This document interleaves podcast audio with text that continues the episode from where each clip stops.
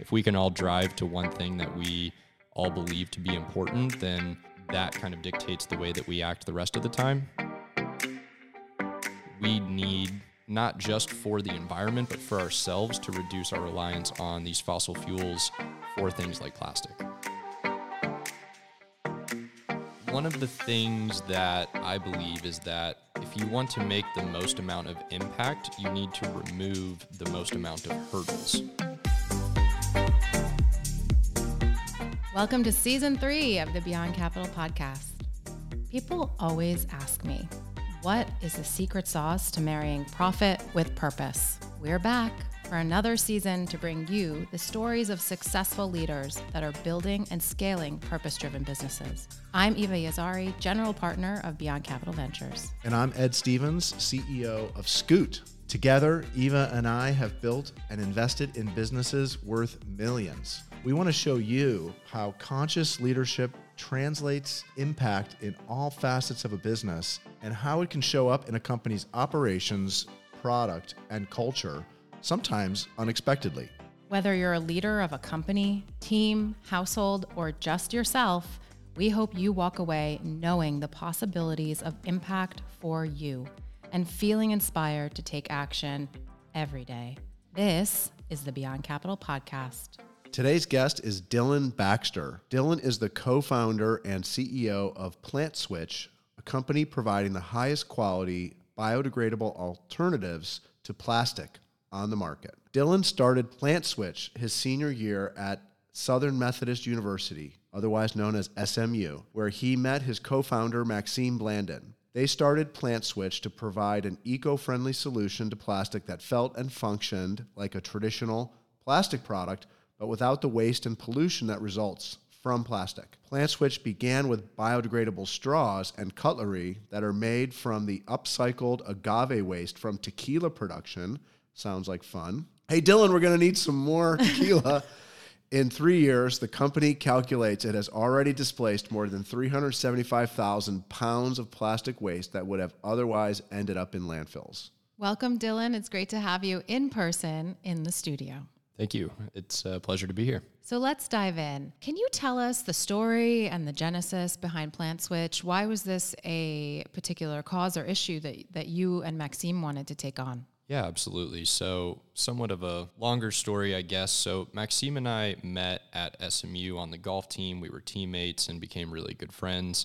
We both had exposure to plastic waste through our backgrounds growing up. So Maxime is from the French island of Martinique, which uh, he saw plenty of plastic pollution on the beaches and harming the environment that he grew up in. And I grew up in a smaller town in Texas called New Braunfels, which known kind of for its rivers and the tourists uh, that come to the rivers. And one of the big political debates in the town growing up, I remember, was waste and bringing the cans. And there were, you know, there was always the the folks that wanted to have no bans so that tourists would continue to come and the others who realized the damage that it was doing. And from a young age it was just kind of odd to me that you had to pick one or the other. You had to pick the business or you had to pick the prevention of waste. It didn't seem like that made a ton of sense. And so i think that's where my original exposure to the waste issue came from Maxime and I both go to college, become good friends. He ended up playing professional golf. I aspired to play professional golf, ended up getting hurt about halfway through, and so got medically disqualified, had some things wrong in my back, and that was obviously disappointing, but it did force me to focus on academics and finding the next passion. And so I went the finance track, did the honors finance undergrad program through SMU, which great program. Learned a ton. Never really wanted to be necessarily a finance person, but was always very interested in the way that businesses were run.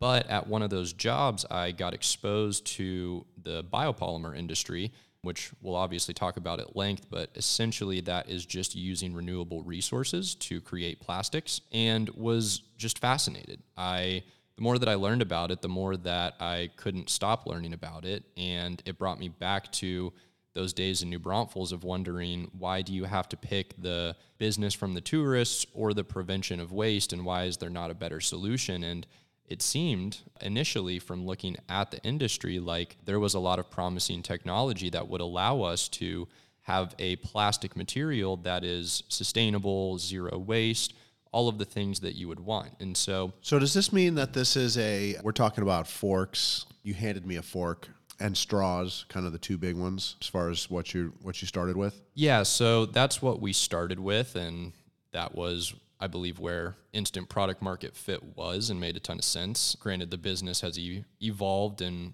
always planned to be much bigger than that, but, you know, we, I'm sure we'll talk at length about that. I love that you asked this quintessential question Does there need to be a trade off between stewarding the environment and business? And you created a business where you don't have to have a trade off, where you actually have. I, I would love to know if you're net zero or even carbon negative in your production, but you really are able to marry both profit and purpose. How does that play out a little bit more for you, Dillon? Yeah, absolutely. So, one of the things that I believe is that if you want to make the most amount of impact, you need to remove the most amount of hurdles. If your impact is predicated on a ton of change in consumer behavior or a much higher price for the corporation or really just anything that implements a barrier to scale, you're not going to achieve the most amount of impact. And so the way that I approach sustainability is sustainability from the net zero perspective that you talked about, obviously using renewable resources. We anticipate that our production is carbon negative and are in the process of getting all of those calculations rounded up. But in order for it to scale quickly and to make sense, you need to remove those barriers, which means that your product can't be at such a significant price premium that it doesn't make sense for the corporation or the customer. And in order for it to be eco-friendly, the customer has to do jump through a, a hoop and, you know, jump over a bar just to make sure that it's disposed the correct way. So we are really intentional in the way that we think about this and saying, we need to remove those barriers for sustainability in order for sustainability to happen at the scale that it needs to happen. So let's take the straw. Does it get all soft when you're drinking your soda or not? No, absolutely not. So uh, that that's the really exciting part about what we've created is you are going to if you weren't able to see the difference, you wouldn't be able to tell the difference. The product is a true plastic material but it's derived from renewable resources. And when you throw it away, it will degrade in the natural environment. And so that's what's so exciting about this new biopolymer industry is that you don't have the trade-off in performance. Tell me how the degrading works. Is it fast? Is it slow? What are the basics of the degrading? Yeah, so degradation in general happens from microorganisms and bacteria consuming a material. Um, they view it as food, they consume it, and that's the way that things degrade. The degradation of plastic takes thousands of years because microorganisms don't view it as food. And it's also a very strong molecular structure, so there's not going to be the impact of any, you know, less microbial degradation in the environment. So for our products and other biopolymer technologies, the difference is that it's derived from these renewable resources and because of that, the microorganisms and the bacteria that are necessary to degrade it do view it as food and then will eat it in that natural environment. So the rate of that happening depends on the amount of those relevant microorganisms in the environment. So you could say that if you were to just throw it randomly in your backyard, it would degrade slower than if you put it in a good compost pile. However, even if you do throw it and just throw it on your backyard, it will degrade in a relatively short time period, um, especially compared to that of plastic. So if you put it in that backyard compost pile where it has the right microorganisms and environment, you're looking at probably around six months. If you throw it just in the backyard, it probably is over a year, but you're comparing that to a timeline of thousands of years for plastics. Okay. And endocrine disruptors coming from plastics that get into our water supply. Have you looked at that in your research and in your business case? Is that what you're talking about? Yeah, and the chemicals that leach from plastics. Oh, it's it's terrible. The microplastics, so just a, a stat that will make you, you know, You're going to depress me today. uh, Scared. yeah, uh, I'm, I'm going to scare y'all a little bit with this one, but we consume about a credit card's worth of microplastics every single year. So Wow. if you think about that going through your body, it's, I mean, it's a very scary thought. And then that's not even considering the things that you mentioned, the the impacts on endocrine, and there's been so many studies that come out seemingly every day now linking it to cancers and all sorts of terrible things that it's become abundantly clear that we need not just for the environment but for ourselves to reduce our reliance on these fossil fuels for things like plastic. Cool. So you're based here in Dallas, and your product is made from the byproduct of tequila manufacturing, which in my intro I was very excited to hear about. First of all, how much tequila do you personally drink every day? Credit card worth? No, That was good. how much? How much out there is there of this material, and are there? You know, what is the what is the um, way that you kind of think about the supply side?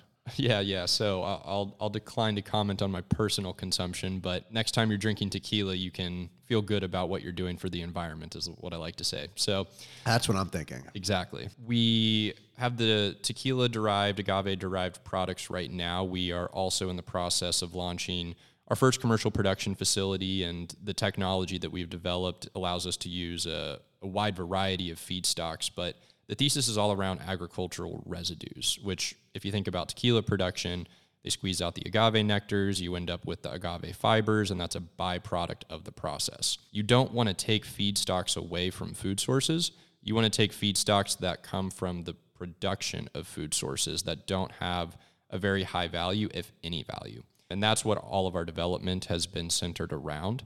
As far as usage, there's around 360 million metric tons of those agricultural residues that are produced in the US every single year. The majority of those residues don't have a value added purpose for the most part. It, it gets burned or it goes to pet food. It's it's not a high value source for the producers or the farmers. And so by giving that a second life, we are not only not taking away from the food streams, but we are also providing additional economic value to those farmers and producers. There's this concept of individuals should do more.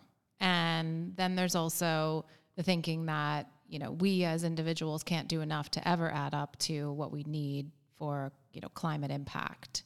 And you've created your business obviously to be B2B. So I can't buy PlantSwitch products in the supermarket. You sell them to and you know a whole host of customers restaurants food service et cetera. Talk a little bit more about why b2b was so important to you and maybe unpack who, who is buying your products and, and what are they buying? Like what's the best selling product right now? Would we would we be surprised by that? Yeah, so it goes back to the whole purpose of what we do, which is to maximize impact.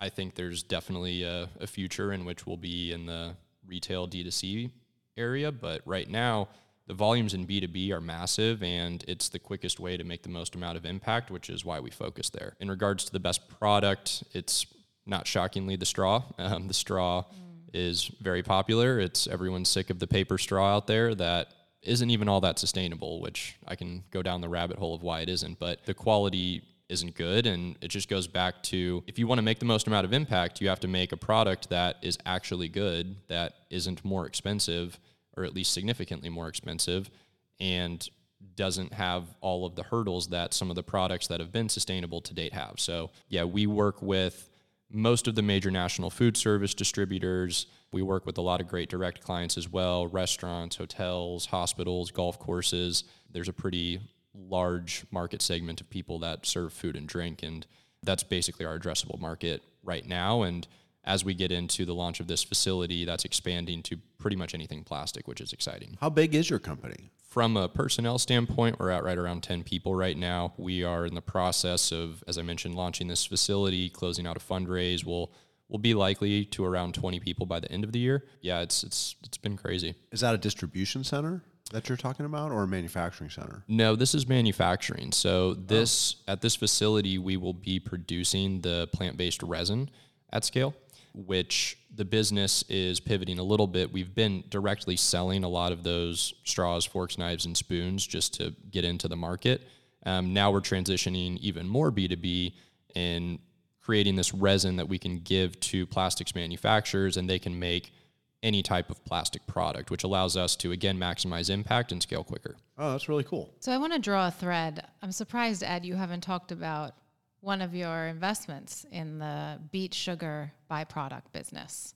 I know, I know. It's very, very um, similar space. Yeah, yeah. Ed has an investment in a similar space, which which makes me think. You know, I'm sitting in a room with two people who are in one way or another invested in beet sugar byproduct, agave tequila production byproduct. What other kinds of agricultural byproducts can be utilized for these products? Well, let's just start with the with the one that you Yeah. mentioned. So this company that I invested in is called Cellucomp. It is a um, they take the byproduct of beet sugar manufacturing, which is like the, basically the fiber, and so it turns into a fiber product, which is different than a resin product. So that's good in that we're not like direct competitors. The product itself would be used for um, any place where you would use like wood fiber, you know, kind of use cases. It's really cool because you know they figured out how to make it both oil and water impermeable, and that's pretty unusual in those mm. fiber-based products. Mm-hmm. I don't know what other byproducts there are. This is like vegetable processing, and then I was wondering, besides agave, where they what other resins there were. But there's probably plants that produce like gooey stuff. Is it like pine or like what is you know what other kinds of plants make that? Yeah, yeah. So it it's actually not really the resin; it's the cellulose. Very, very similar to Okay. that company that you've invested in. We are taking anything that is fibrous or really just has a rigid structure as an agricultural residue. Um, so think wheat straw from wheat production, or rice hulls from rice, or pretty much anything that's a fiber, or anything that has that rigid structure as long as it is cellulose heavy, that's really what we're looking for. It's not really about the resin because we're Okay. isolating that cellulose and then sounds like very similar to the molded fiber or wood fiber products that they're making. Instead of targeting that application, we're compounding that with other bio-based materials to make a biopolymer resin. Right. You might buy our stuff. Potentially. Well, what I'm also fascinated by is just this kind of like the intention to do this while you were in college and to start a company. I know you were kind of post college, but you met your co-founder at SMU.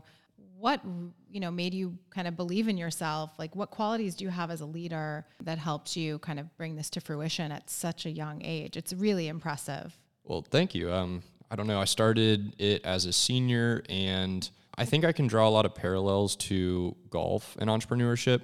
Golf is very, you have to figure things out on your own. You have to have the self discipline. You have to have the resourcefulness to try to solve a unsolvable problem, which is being perfect at golf, right? And so I think a lot of those skills transferred. I would say that leadership is a very similar thing to golf as well in that you're never perfect and it's a constant development of you know trying to learn how to manage people how to make them the best versions of themselves and it's definitely difficult when you're significantly younger than them i'm very early in my development as a leader and you know it's what makes it fun i'm i like the continuous improvement cycle Incredible. And uh, you mentioned you have 10 employees and you're expanding. How do you create a company culture? Yeah, I think it's just being clear on what matters for the company.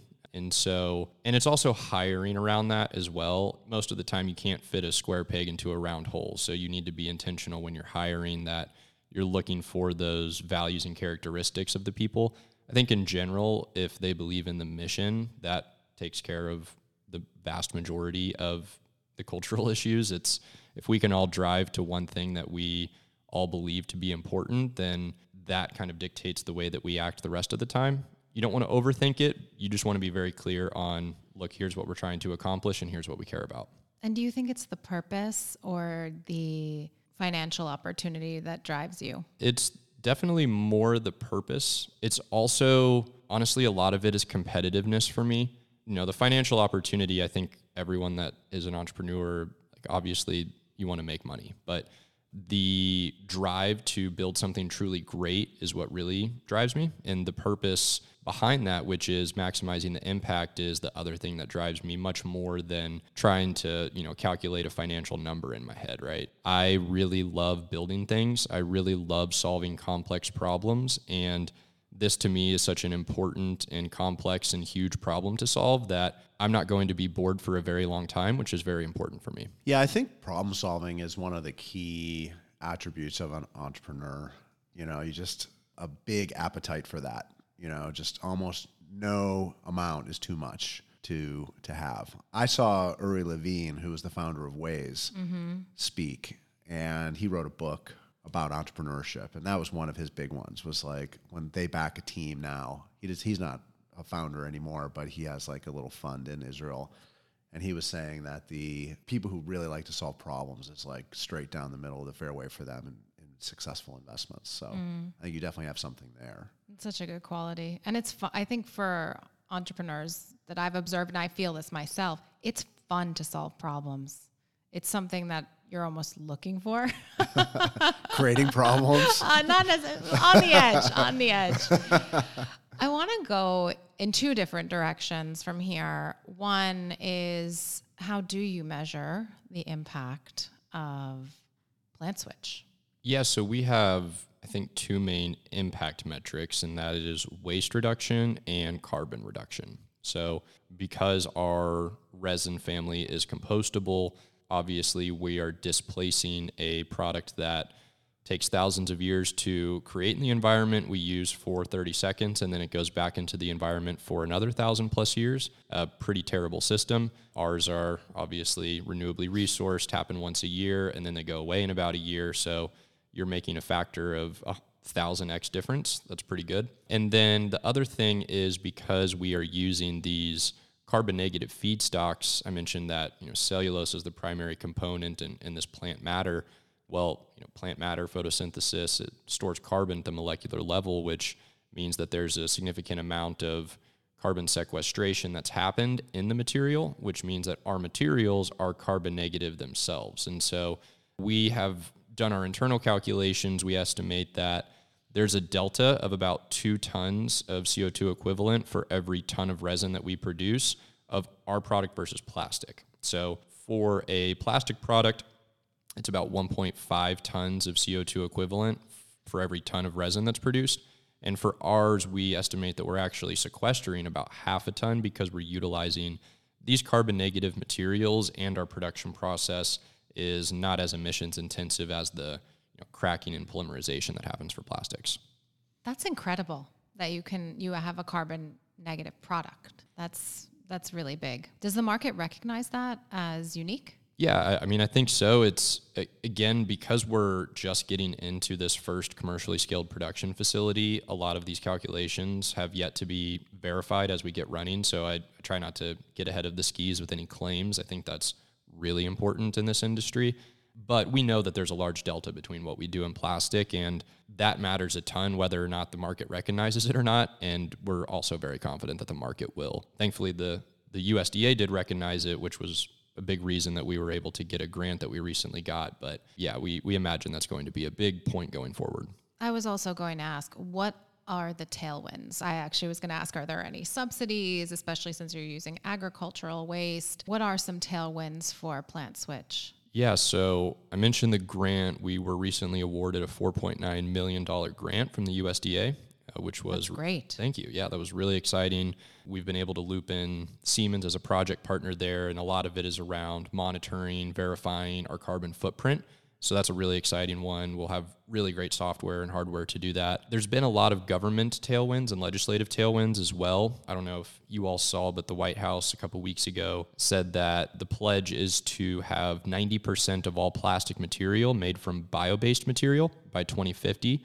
So that was a huge declaration from the White House, obviously. There's been ton of single use plastic bans in Europe, Canada, many regions in the US. So we see a lot there. And then pretty much every major corporation, whether that's food service, CPG, cosmetics, et cetera, has made a pretty bold commitment to their shareholders to reduce their reliance on single use plastics or fossil fuel based plastics in a relatively short time period. And I don't know that the industry is quite mature enough for all of them to hit their goals. So that creates a good problem for us to solve. But yeah, there's a significant amount of tailwinds. I think everyone's getting wiser to the fact that we should probably stop eating a credit card's worth of microplastics every year. I imagine that amount might go up. Yeah, uh, the study I'd have to look. Two but- credit cards. yeah, the uh, the study was said that it would double in the next five to ten years or something like that. I'd, I'd have to look. Two things. I um, our our listeners know me as an emerging markets VC, so I invest in Africa. And right when you land, before you get into Kenya, they tell you you have to throw all your plastic bags away in the airport, otherwise you'll be fined because they've had a plastic bag ban for ten years now, maybe eight. Any plastic bag. any plastic bag. So you're scrambling for your Ziplocs and the things you've brought from America because you know we still use those things for tr- convenience and uh, trying to get them out of your bags. I mean, you know, I just thought it was really interesting that it's so enforced that they tell you on the airplane. And then the second thing you we brought up cosmetics packaging. I, I add up my like personal consumption of cosmetics or in our household soap bottles and sure you can do your best to use renewable but recently i bought ceramic cosmetics in ceramic containers. Mm-hmm. They don't seal very well so you kind of just keep them on your like your countertop and don't move them around. But i thought it was a beautiful product as well really well designed and it, they also charge a premium for it. So i thought that was really interesting. Yeah, that's an industry I'm particularly excited about. We've partnered up with one of the larger CPG and cosmetics manufacturers. They have clients like L'Oreal and Unilever and some of the some of the big brands in the space and I think there's a ton of demand for sustainability and beauty and that's something that I'm particularly excited about and you know you'll probably see some products on the market in the next year or so in collaboration with them and hopefully we can you know start using PlantSwitch material for the majority of your cosmetic products Yeah, that's really cool. it's a high margin business as well. That's the other thing. It's uh, the single use space that we play in is definitely not that. It's high volumes but low margin and the price sensitivity is extremely high. So as we get into these higher value higher margin opportunities it's obviously from a financial perspective quite good for the business. So do you have any competitors Yeah, so it's interesting what we do in the supply chain versus what everyone else does in the supply chain. And this is where, when I was originally exposed to the industry, I saw that there was a big gap. So, what we do is we're compounders. So, we're not making a base polymer, we're making a compound from a base polymer. So, we're the second step in the supply chain. And in the plastic supply chain, that second step is a $500 billion market. But for whatever reason, in the biopolymer industry, there is no one that is commercially scaled focused on compounding biopolymers. So there's been tons of technologies and investment into that first biopolymer step, and that's necessary. But that step is really uh, expensive to scale and takes a ton of time to scale. And to date, finished goods manufacturers had been trying to work just with the basic biopolymer to make a product. And there's a host of reasons why that doesn't work as well as it could. And so, because we specialize in that second step of the supply chain, we don't really have many competitors that are just doing that. It's interesting because we're kind of competing with our vendors, which are the first step in the supply chain, but the vast majority of conversations that we've had with them, they're very excited to work with a compounder that's able to fine tune the properties and reduce the cost. So it makes a ton of sense where we sit, but you know, I, I always feel weird being like, oh, we don't have competitors, but with where we're at in the supply chain, we don't really have true competitors that are doing that. That's a really helpful explanation. Just to, just especially for listeners that that don't know at all about this space. Well, let's get into the rapid fire Let's do it. questions. All right. What book is on your nightstand right now? I'm reading Atomic Habits right now. Oh, it's my favorite. It's a really good one. I just finished the the Steve Jobs book. That was a good one. I'm a very avid reader. Atomic yeah. I'm a Habits dummy. summary. I'm a dummy. I'm a dummy. I know it's rapid fire. I'm Yeah. It's okay. Uh, no, we should get into it. It's a No, good one. this is a great one. I'd recommend anyone read it. Uh, Atomic Habits goes through the psychology of how we develop both bad and good habits and basically is a textbook on how to get rid of the bad habits and implement the good habits and there's just so much fascinating information on the psych- psychology around the way that we work. So it's it's a great book if you're trying to stop looking at, you know, Twitter 5 hours a day or whatever have you. Do you mind sharing what habit you're working on? Twitter too much. Got it. How about you? I was working on non-attachment. Oh, as we've talked about in the past. And I was using Atomic Habits reward systems to do that, Okay. micro rewards. Right now, I have a bad Dallas Stars habit. it's going on strong right now. I had a bad Mavericks habit, and Mark, Mark Cuban took care of that for me. Yeah. All right. So, what is your go to beverage in the morning? Coffee, tea, or caffeine free? Water. Caffeine Oh, free. wow. Mm-hmm. That's unusual. I'm experimenting with no coffee. We'll get into that in a future episode. But God, I really admire you for water. That's awesome. I'll do a matcha shot sometimes too. Nice. Name something that's giving you hope right now. I think there's a lot of things. I think we focus as a society on all the things that don't give us hope, but when at least we're I think in business I get to see a lot of things that give me a ton of hope. I see new technologies on that first biopolymer side coming out every day. There's seaweed materials, there's, you know, companies like the one that you've invested in that are using the byproducts to have a more sustainable wood fiber. So, it's very rewarding because I get to see all of these new exciting technologies all the time where we're all trying to tackle a very big problem. You know, rising tides lift all ships and so that gives me a ton of hope really just on my day to day. What's a big trend you're watching right now in the packaging industry? Yeah, I think the trend has been pretty consistent for the last few years since we started the business, and that's just an overwhelming move away from using plastic. You see the biopolymers that we play in, you see the molded fiber materials, which are also really great and promising, but everyone is working on a more sustainable solution, and that's a very exciting thing to see. Amen. I'm excited about that. Is there a biopolymer podcast or website or newsletter where you get your industry news? What is your favorite resource for staying up to date? There's a podcast I went on recently called Good Garbage. That's a pretty good one. Uh, it's Ved Krishna. He's got a large molded fiber company in India, and he's talked to most of the leaders in the plastic alternative industry. So that, that's a pretty good one, and he, he's a good guy. So, how do you like to unwind? Yeah, I still I still like to play golf sometimes. I work out a lot. I was wondering whether golf wound you up or wound you down. So it definitely used to wind me up. I approach it in a very different way than I used to, where I'm just trying to have fun. Um, so, it- Wait, quick question. How many golf clubs have you bent across your knee? oh God, uh, not that many. I mean, you know, a few here and there. Wow. Golf's a frustrating sport. Again, a lot of parallels to entrepreneurship. It's it's pretty brutal sometimes. What's one piece of advice that you would give to a listener who may be thinking of launching their own business? I kind of go back and forth between the just go and do it and like the make sure you know what you're doing.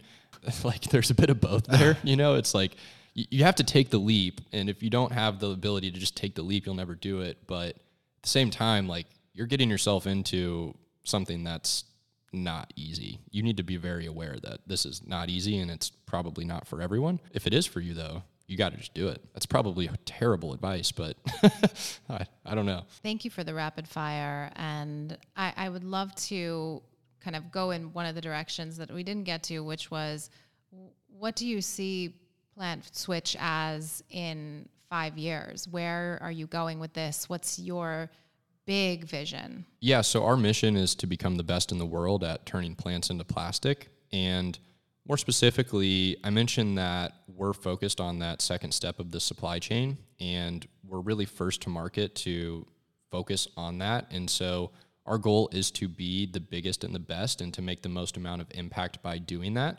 I think that we are going to really validate this technology as the right step in the supply chain, and we're going to act as an accelerant to this biopolymer industry. So our goal is, you know, we want to be the best at what we do, and that's turning plants into plastic. Incredible. It's also an incredible brand that you've created and story. And again, to be carbon negative in your product, I think is highly impressive. So, with that, do you have any last words for the podcast? I I really appreciate y'all bringing me on, and we're just going to go back to turning plants into plastic and hope that the people like it. Awesome. Thanks. Thank you, Dillon. Great to have you. Once again, it's clear that conscious leaders can find a way to put meaning behind the mission of a company in a truly holistic way, and we can all make a difference. You've taken the first step by listening to the Beyond Capital podcast. Thanks for joining us. Don't forget to rate, review, and if you haven't yet, subscribe on your favorite podcast platform. For more information, go to beyondcapitalpodcast.com. You can follow me at EA Stevens on Twitter. And you can follow me at Conscious Investor on Instagram.